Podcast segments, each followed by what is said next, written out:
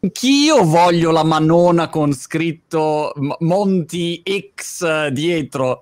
Sai che hai mai dato un'idea? La voglio fare. Uno, due, tre, c'ha cinque dita. Sì, cinque dita. Sì, cinque dita, te lo consiglio perché è un'ottima maniera per comunicare. È bella, mi piace molto. Ehm, peraltro... Dietro ci sta pure la tuta da automobilista eh, e tante e, altre e dietro cose. là cosa c'è? Un dinosauro gigante? Che cos'è? Quello? No, quello lì è un ippopotamo e accanto ci sta un elefante perché sono tutti souvenir di vari progetti rinnovabili fatti nel, nel, nel giro per il mondo. Uh, India, Africa e ci sta pure uno scimpanzé da qualche parte. Scusa, una domanda tecnica, ma l'ippopotamo ha una calzina su o me lo sto l'ippopotamo sognando? L'ippopotamo ha un calzino ed è un calzino con pale eoliche e il calzino mi è stato regolato da, uh, se non sbaglio, un'università, l'Università dell'Oklahoma, quando abbiamo costruito, non mi ricordo se il decimo o il ventesimo progetto eolico in quello stato. Sì, uh, è un calzino eolico. Ma che storia incredibile! E dietro lì poi vedo una serie di cose. Cioè, cosa c'è? Un pannello fotovoltaico dietro di te? O c'è, c'è un pannello fotovoltaico importantissimo. Quello è una cella uh, del, uh, del, del, del, pannelli che costruiamo in Sicilia con la, la, uh, la fabbrica Trisan ed è un pannello bifacciale, quindi genera energia da una parte e dall'altra e quindi ha un'elevata capacità di trasformare uh, l'energia del sole in energia elettrica. Questa dimostrazione che poi uh, in Italia siamo forti anche nella, nella ricerca e sviluppo, anzi abbiamo uh, per tanto tempo avuto il, il, il, record da questo punto di vista la, la, fabbrica di Catania, ricordiamo anche, penso sia importante, è l'unica fabbrica di pannelli fotovoltaici in Europa oggi come oggi. Pochi lo sanno. Uh, no, scusami, ripeti, me la sono persa questa, la fabbrica di Catania? Noi abbiamo una fabbrica a Catania che produce pannelli fotovoltaici e questa fabbrica qui in questo momento, a meno che non ci siano novità degli ultimi giorni, penso sia l'unica fabbrica in, in Europa che produce pannelli fotovoltaici, altrimenti gran parte dei pannelli fotovoltaici sono prodotti in Asia o ci stanno un paio di fabbriche negli Stati Uniti che producono per il mercato locale che piano piano, progressivamente negli ultimi anni è sempre stato più chiuso verso l'import dalla Cina. Quindi wow. noi abbiamo un'eccezione, un'eccezione in termini di, di, sia di produzione perché sono pannelli molto sofisticati, uh, sia perché appunto da questo punto di vista qua diamo dimostrazione una volta una, l'ennesima volta che l'Italia è uh, al, uh, veramente davanti a tutti per quanto riguarda il mondo delle rinnovabili, della produzione di energia e della ricerca e sviluppo in questo campo. Forte. Senti Francesco, eh, insieme a Enel come sponsor eh, di, di, questo speciale stiamo eh, cercando di fare un approfondimento sul tema del cambiamento climatico, elettrificazione e dintorni e stiamo parlando con diversi ospiti. E su questo, um, quando abbiamo fatto un po' il palinsesto delle, dei, dei, vari ospiti con cui chiacchierare, ehm, si è detto, beh, eh, Enel eh, X o Enel X, come diremmo qua a Brighton, Enel X eh, non può mancare. In, ci vuoi dire intanto che, che fa Enel X? Nel senso, è solamente una X messa davanti, dietro, di, di fianco, o, o, o, qual è, diciamo, la, la differenziazione eh, di Enel X? Allora, ti do due versioni di quello che fa NLX. La prima è, uh, chiamiamola la versione ufficiale, che è quella di aiutare i nostri clienti a uh, un utilizzo più efficiente e sostenibile dell'energia tramite uh, due strade principali. Una è l'elettrificazione e l'altra è la digitalizzazione. Um, nella realtà noi ci occupiamo di tante cose e um, la, la, la, sintesi è la seguente, noi cerchiamo di eh, creare valore da quelli che sono gli asset eh, che ha Enel intorno al mondo.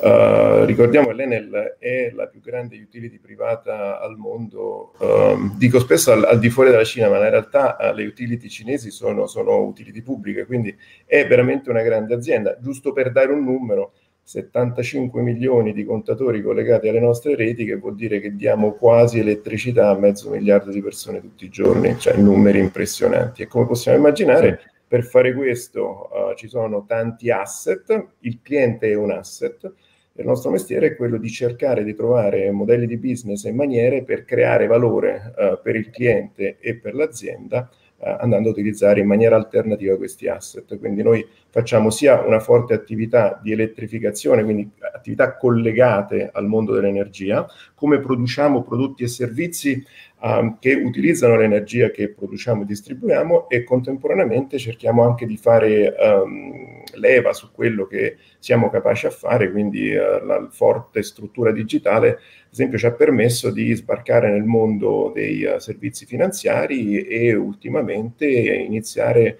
addirittura a imbarcarci nel mondo della telemedicina. Quindi è un'azienda che um, ha come obiettivo quello di creare contenuti sull'elettrone. Ecco, pensa un po' alle telecom di vent'anni fa, no? uh, la, la, grande perdita o la, il grande treno che hanno perso è stato quello di non riuscire a, ad abbinare uh, al dato il contenuto, che poi spesso e volentieri nel mondo delle telecom è un contenuto di intrattenimento, quello che porta tanto valore, ma non solo, no?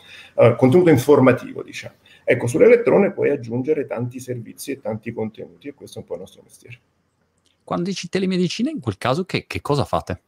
Allora, noi uh, forniamo piattaforme tecnologiche, quindi piattaforme digitali a gente che sa di medicina, quindi noi abbiamo appena chiuso ad esempio un accordo con uh, uh, il Gemelli, noi forniamo la piattaforma te- te- tecnologica per permettere al dottore di fare il suo lavoro utilizzando il canale che stiamo utilizzando in questo momento e quindi ah.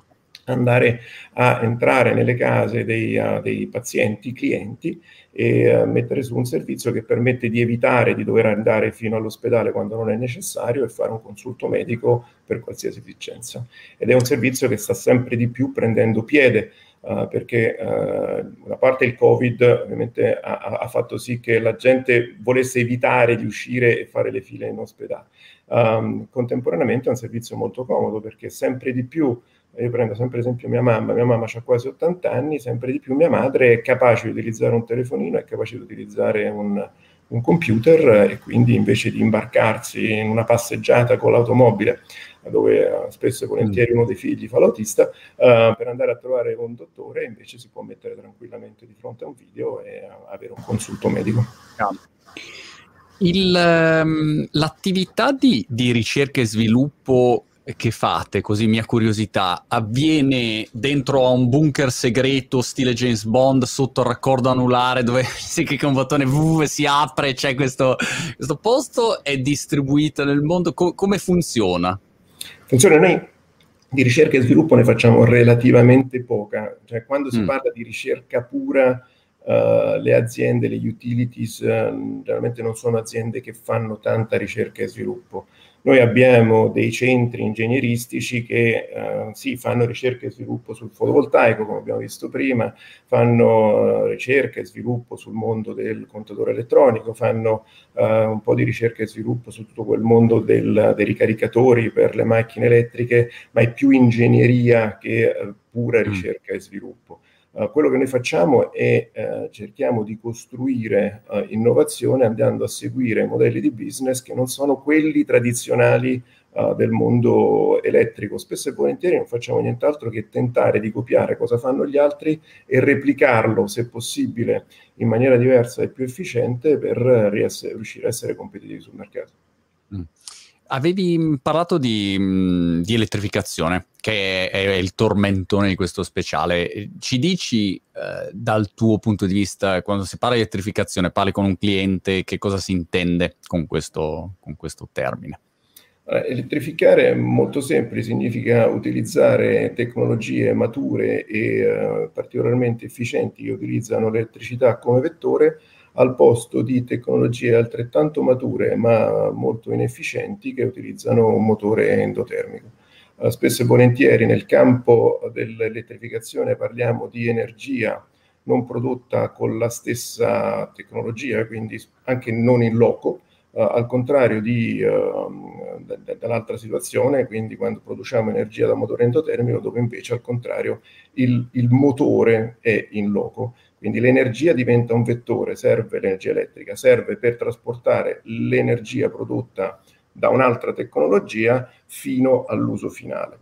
Quindi l'esempio, possiamo fare un po' di esempi, eh, la, la situazione della caldaia a casa per riscaldare l'acqua rispetto alla mm, pompa di calore. Nel primo caso hai prodotto uh, direttamente energia riscaldando, o meglio bruciando uh, una fonte energetica per produrre l'acqua calda nella tua caldaia, nell'altro caso invece la produzione di energia è da un'altra parte, l'energia elettrica è il vettore che serve per alimentare la pompa di calore e questa poi uh, ti permette di scaldare l'acqua. Uh, mm. automobili elettriche versus uh, automobili a combustione interna, stessa cosa, hai già prodotto l'energia che poi viene immagazzinata in una batteria e viene utilizzata la macchina elettrica, nell'altro caso bruci uh, un idrocarburo per produrre energia. Qua vanno sottolineate due cose, perdonami, importantissime, che da un punto di vista del cliente finale, visto di questo parliamo, il cliente finale la, la scelta già l'ha fatta, cioè il, il vettore elettrico è, eh, come sappiamo, il più utilizzato al mondo, è anche la infrastruttura più grande e ramificata al mondo. Eh, noi non staremmo qui se non avessimo già fatto la scelta di utilizzare elettricità come vettore elettrico. Pensiamo agli elettroni che sono coinvolti in questa chiacchierata oggi, uh, parecchi, no? Uh, ecco, questa è l'elettrificazione, cercare di spingere molto più rapidamente verso l'utilizzo del vettore elettrico, uh, verso altri, eh, altre maniere di generare l'energia. La, la, data del 2030, mm, restando sul tema dell'elettrificazione, è venuta fuori spesso in queste chiacchierate. Si dice, ecco, l'Unione Europea si è data questa data, 2030, e mm, l'elettrificazione è uno dei, dei driver importanti. Come si fa a accelerare questa, mm, questa, questo processo di elettrificazione da qua ai prossimi anni, da, da, rispetto all'osservatorio che hai davanti tu, vedi degli aspetti più importanti rispetto ad altri, un fatto di cultura, è un fatto di, di burocrazia, dov'è che bisogna andare a incidere? Ci sono tanti elementi, però eh, ti, do, ti, do, la mia visione. Io sono un'azienda commerciale, cioè io devo, per generare valore alla fine del, del giorno, uh, devo riuscire a vendere a un cliente un prodotto o un servizio. Uh, ecco, quello che io noto è che um, è molto difficile vendere il tema del, del clima al, alla maggior parte della popolazione. Rimane un tema estremamente alto, uh, ma per un semplice motivo che um, ormai penso sia chiaro praticamente a tutto il mondo che noi siamo coloro i quali stanno avendo un impatto sul clima. Però le persone oggi hanno un problema a capire quali effetti avrà effettivamente questo impatto sul clima sulle proprie vite. Um, allora, se da una parte l'educazione uh, su questi temi è sicuramente importante, serve tanta divulgazione per capire che uh, basta aumentare di un grado l'acqua dell'oceano e uh, gli uragani che troveremo negli Stati Uniti spazzeranno via il sud degli Stati Uniti nei prossimi dieci anni perché ne aumenterà in maniera impressionante l'intensità. Va bene comunicarlo, però poi le persone hanno una difficoltà enorme a portare tutto questo qui nella vita di tutti i giorni. Quello che noi dobbiamo fare è far capire che elettrificare e quindi avere un effetto positivo sul clima è anche importante per le proprie tasche e quindi riuscire a estrarre il valore economico e renderlo molto evidente di questo passaggio. Secondo me è fondamentale. Ricordiamoci che stiamo passando, parlando di uh, un vettore energetico che è estremamente efficiente e che potenzialmente può portare immediatamente risparmi importanti nelle tasche dei cittadini. Bisogna fare in maniera di trasferire per ottenere l'obiettivo primario, che è appunto quello di andare a, a cercare eh, più di tutto di avere effetti positivi sul clima, bisogna invece agire sulle tasche delle persone e fare in maniera tale che tutto questo qui sia economicamente conveniente. Penso sia possibile, eh, però è là dove effettivamente le decisioni dei governi devono andare. Um, si pensi un pochettino in questo momento agli incentivi che ci stanno in giro per il mondo.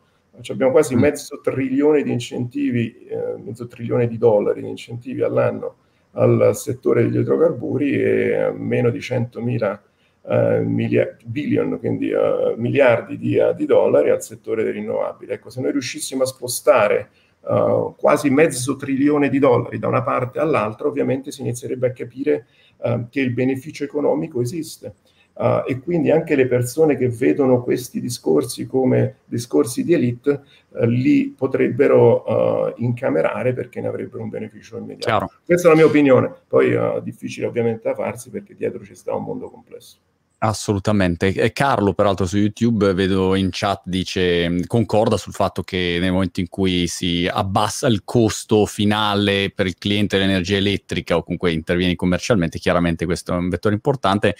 E, e, e, dal suo punto di vista dice l'energia elettrica il, eh, il costo sta salendo a ritmi spaventosi. È, è, vero? Sta salendo il costo dell'energia dal eh, tuo punto di vista? Il costo dell'energia nella realtà è, è, dato da una serie di componenti. Uh, il costo dell'energia tende a salire quando ci sta... Uh, due purtroppo sono i componenti che incidono di più. La prima è come produciamo l'energia più la produciamo da fonte rinnovabile, meno il costo incide perché non è soggetto all'aumento del costo delle materie prime che servono per produrla e quindi dagli idro- agli idrocarburi. In questo momento il prezzo del gas e il prezzo del, del petrolio e, e, del carbone, quindi tutti gli idrocarburi che abbiamo a disposizione, uh, sta aumentando in maniera impressionante in giro per il mondo, anche spinto dai grandi investimenti che si stanno facendo in tutte le economie per fare ripartire um, appunto le economie. Uh, il secondo elemento che purtroppo incide in maniera molto forte sulla bolletta sono, uh, chiamiamoli i fattori indiretti, cioè tutte quelle tasse, tassucole varie che um, alla fine incidono sulla bolletta e che uh, invece di finire nella fiscalità generale incidono sulle tasche di tutti i cittadini tramite la bolletta. Perché si fa? Uh, si fa perché la bolletta si deve pagare no, alla fine del mese, perché altrimenti ti tagliano la luce. Quindi viene rimpinzata di roba che purtroppo non c'entra niente con il ah, consumo okay. elettrico. Chiaro. Senti, eh, c'era un'altra domanda, la, la prendo al volo, eh, visto qua in, uh, in chat eh, Alessandro, aspetta che mi tramina, Alessandro su um, Facebook ti chiedeva Um, la tua opinione sull'idrogeno, che è un tema di cui si è parlato, eh, idrogeno verde, idrogeno blu, eh, è qualcosa che, che, può aver senso, non può aver senso, come, come la vedi, ecco? Tanto per cominciare, l'idrogeno è come l'elettricità un vettore. Uh, l'idrogeno è stato pure in, in natura, sulla Terra, um, non esiste, quindi deve essere così come l'energia elettrica creato dall'uomo. Uh, per farlo uh, esiste una serie di processi che trasformano appunto l'acqua, separano ossigeno e uh, fanno sì che poi abbiamo le particelle di idrogeno. Ora, l'idrogeno è, è un po' come un, un, mito che si è creato nel tempo. vado dietro di vent'anni, un famoso divulgatore economico-scientifico che però faceva pure il consulente alle grandi aziende, quindi qua vediamo un po' di conflitto di interesse, uh, scrisse un, un'importante pietra miliare nel, nel, nel, mondo dell'idrogeno che è l'economia dell'idrogeno, Mr. Rifkin. Um, tutto quello che leggiamo oggi come oggi, scritto da... Um, capitani d'azienda e non, uh, divulgatori economici e non, uh, si rifà un pochettino a quel, a quel, libro, non c'è niente di nuovo sotto il sole. In vent'anni non è cambiato un granché. Uh, qual è il problema dell'idrogeno? l'idrogeno nel momento, intanto per cominciare costa tanti soldi, cioè il processo di separazione dell'ossigeno è estremamente costoso. bisogna spiegare in termini economici, secondo me, cosa significa in Italia più o meno uh, per andare a fabbricare uh, l'idrogeno, per andare ad avere la stessa quantità di energia, quindi un megawattora uh, da, di, di, energia elettrica da idrogeno rispetto a quello prodotto oggi come oggi distribuito sulla rete, stiamo parlando di tra i 200 e i 250 euro per l'idrogeno, circa un centinaio per base industriale, per cliente industriale dal sistema elettrico attuale. Quindi è una differenza del 150%, 150%, quindi è ancora molto costoso. Assumendo anche che si abbassi il costo, comunque abbiamo un problema di, uh, di efficienza importante. Anche qua si parli per esempi perché se no non si capisce di che cosa si parla. Mm. Um, calcola che per um, produrre un chilo di idrogeno ti servono circa 50 kWh. Um, per, con 50 kg, quindi e con un chilo di idrogeno poi in una macchina, in una, in una Toyota a idrogeno, oggi fa circa 100 km con 50 kWh uh, sulle, con la tecnologia attuale, che sta sempre di più progredendo, fai 250 km uh, con un'auto elettrica. Quindi anche qua hai un rapporto 1 a 2,1. Uh, quindi mh, non, non, c'è competizione né da un punto di vista di costo né da un punto di vista di efficienza. È altamente infiammabile, uh, utilizza tubi per il trasporto e i tubi attuali non sono adatti per, per, il trasporto, quindi ha bisogno di investimenti giganteschi per andare a, um, a, ad essere utilizzato. Un distributore a idrogeno vuol dire un investimento di quasi un milione e mezzo di euro oggi come oggi, rispetto a una struttura con uh, quattro stalli uh, da 150 kW uh, di potenza per l'auto elettrica che ne costa 250-300 mila. Questo dà un attimino le proporzioni. Quindi um, è sicuramente un qualche cosa che dobbiamo andare a guardare, certamente, perché uh, avere alternative di vettori è, è, sempre importante, è più facile da stoccare probabilmente dell'energia, quantomeno in questo momento.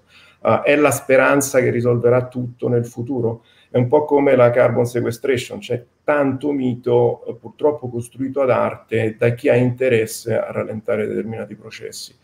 Uh, mm. E comunque l'idrogeno deve essere da fonte rinnovabile, perché se vai a bruciare gas per generare uh, idrogeno, sapendo l'inefficienza del processo, cioè per noi ben venga, noi siamo un'azienda uh, che fa energia, quindi se l'idrogeno diventa il vettore domani di scelta e consuma tanta più energia, vuol dire tanti più volumi di energia dobbiamo produrre e quindi fa bene per il business, ma da un punto di vista poi economico del risultato finale, al momento mi pare meglio sia chiaro. Senti, eh, la Sardegna è venuta Posso fuori... Dire sì. Cioè, Puoi, puoi, puoi, dire quello, quello che, che, preferisci, ma eh, peraltro con, eh, avendo, io ogni volta vedo appunto l'ippopotamo dietro e quindi capito, eh, come vivere in un universo parallelo per me.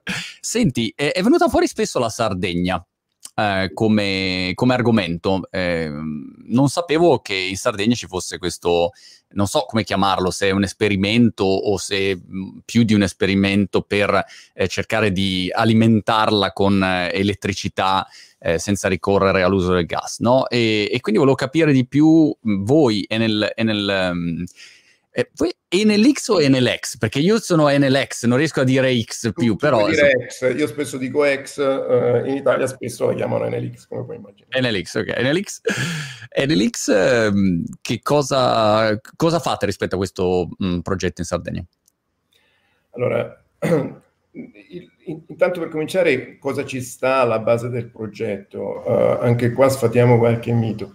Um, l'obiettivo eh, generale è quello di passare da situazioni in cui si parla sempre di meravigliosi progetti pilota, che poi sono sempre molto limitati, nel, essendo progetti pilota, nel volume e non ti danno mai indicazione effettiva di um, quello che potrebbe essere il mondo del domani.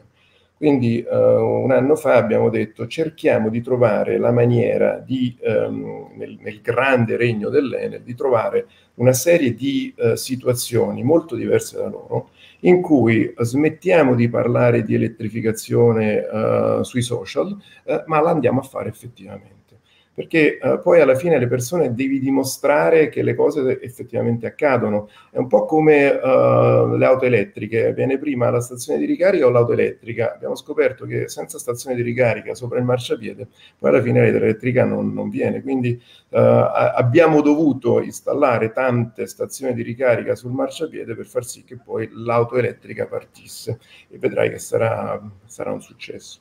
Um, uguale con questi progetti, andiamo a ampliare uh, il concetto di elettrificazione, andiamo a spiegare alla gente che cosa significa. Quindi abbiamo preso la Sardegna, abbiamo preso Saragozza in Spagna, abbiamo preso Santiago del Cile in Cile, perché sono molto diversi tra loro. La Sardegna non ha gas uh, e quindi il gas deve essere trasportato uh, sull'isola.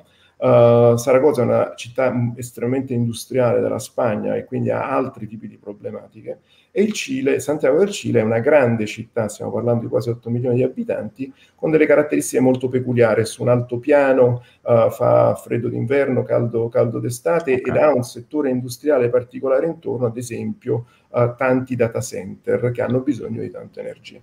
E ci siamo detti, bene, queste sono tre, le tre situazioni, uh, cerchiamo di andare a capire cosa possiamo fare per convincere i clienti ad elettrificare, quindi a fare quel, quel passaggio di cui parlavamo prima.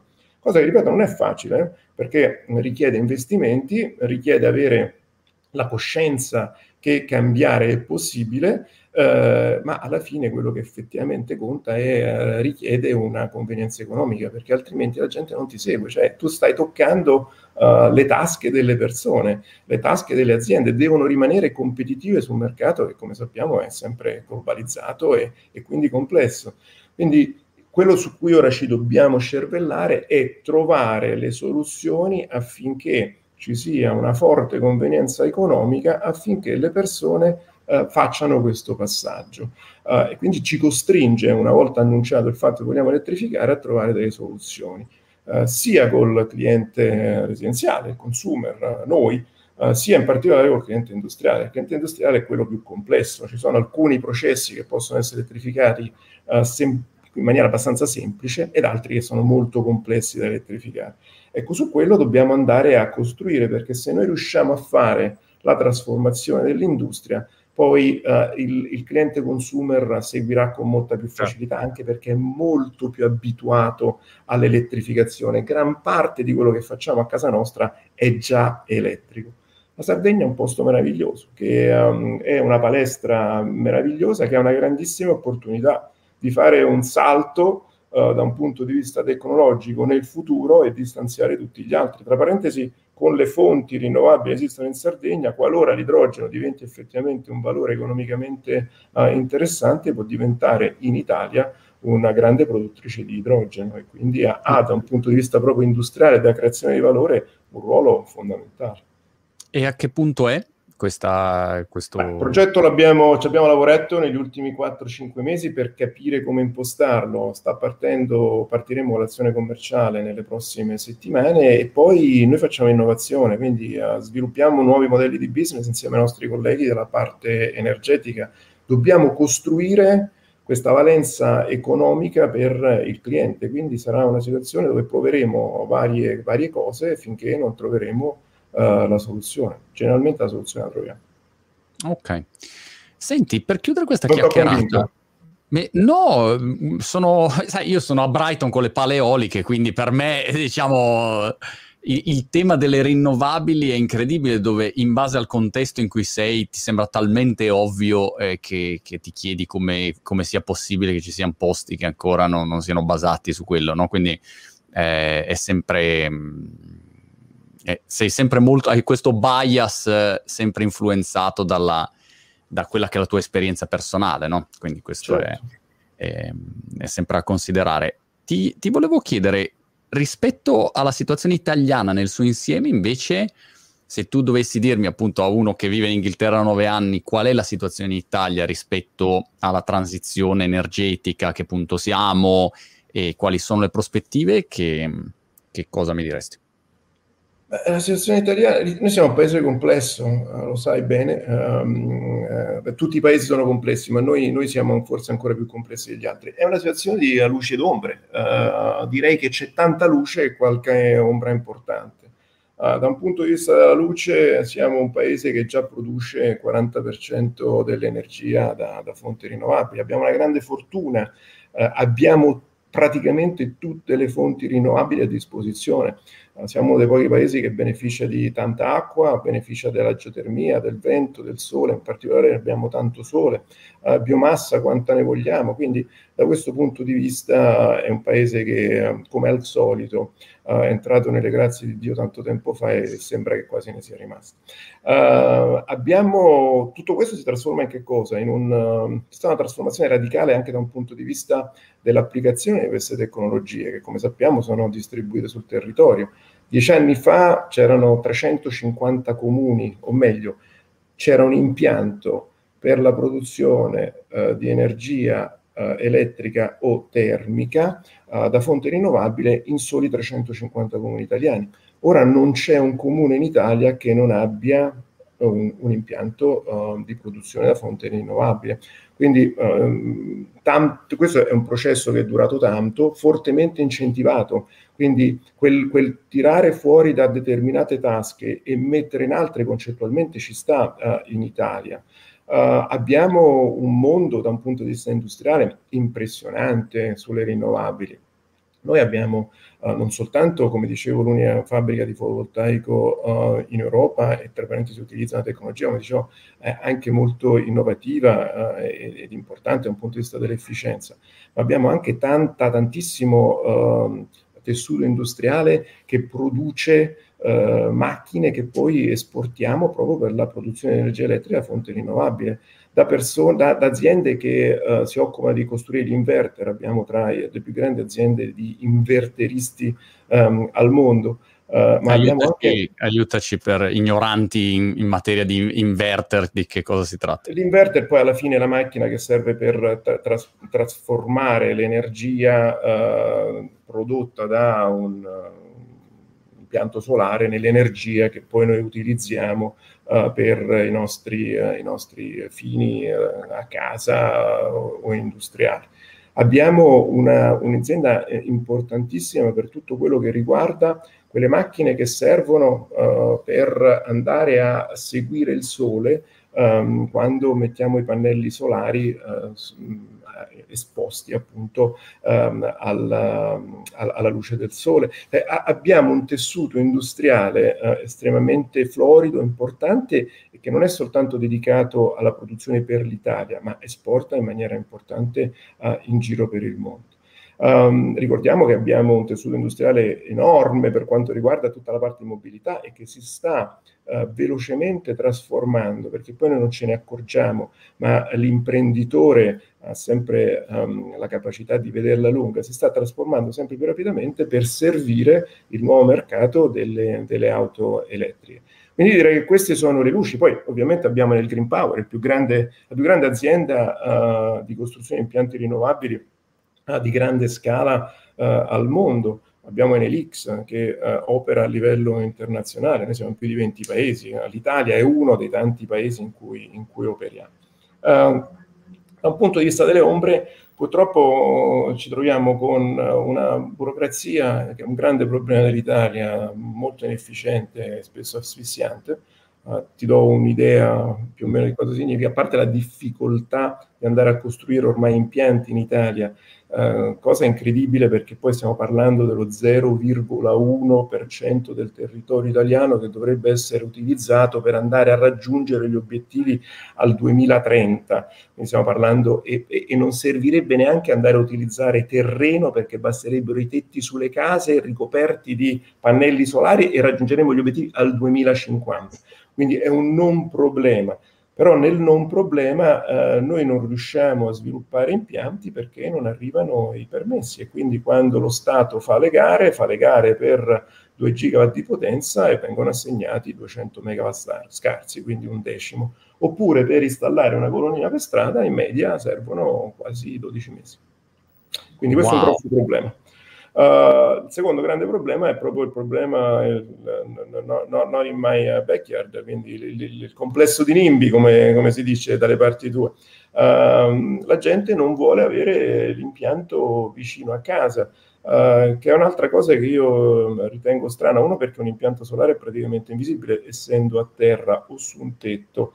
Uh, e tra l'altro è molto meglio avere un impianto eolico mh, mm, vicino a casa uh, che poi porta reddito in tutta la zona in cui l'impianto eh, eolico è costruito perché il modello di business è quello, deve creare ricchezza a tutto il territorio uh, intorno rispetto a una centrale a carbone. Cioè, mh, mm, perché le alternative sono queste, o costruiamo centrali che bruciano idrocarburi o costruiamo uh, centrali um, da fonti rinnovabili. Uh, direi che questi sono i, i, due problemi principali che poi ci ritroviamo in Italia che portano a quella grande lentezza uh, che è lo sviluppo. Cioè, noi non arriveremo mai agli obiettivi del 2030 se continuiamo di questo passo. Per questo la Sardegna è un progetto importante. Molto, molto interessante Francesco. Ti ringrazio molto per eh, questa chiacchierata e questo speciale fatto in collaborazione con Enel come main sponsor. Proseguiremo a parlare con i prossimi ospiti sempre di cambiamento climatico e elettrificazione dintorni. Francesco Venturini, Enelex, ehm, alla prima occasione ci vediamo in Sardegna. Ecco, ovviamente, nel dubbio, facciamo un incontro che eh, ci si trova sempre meglio in Sardegna, respiri bene, mangi bene. Molto bene. Grazie. Ciao, saluti a tutti. Ciao ciao.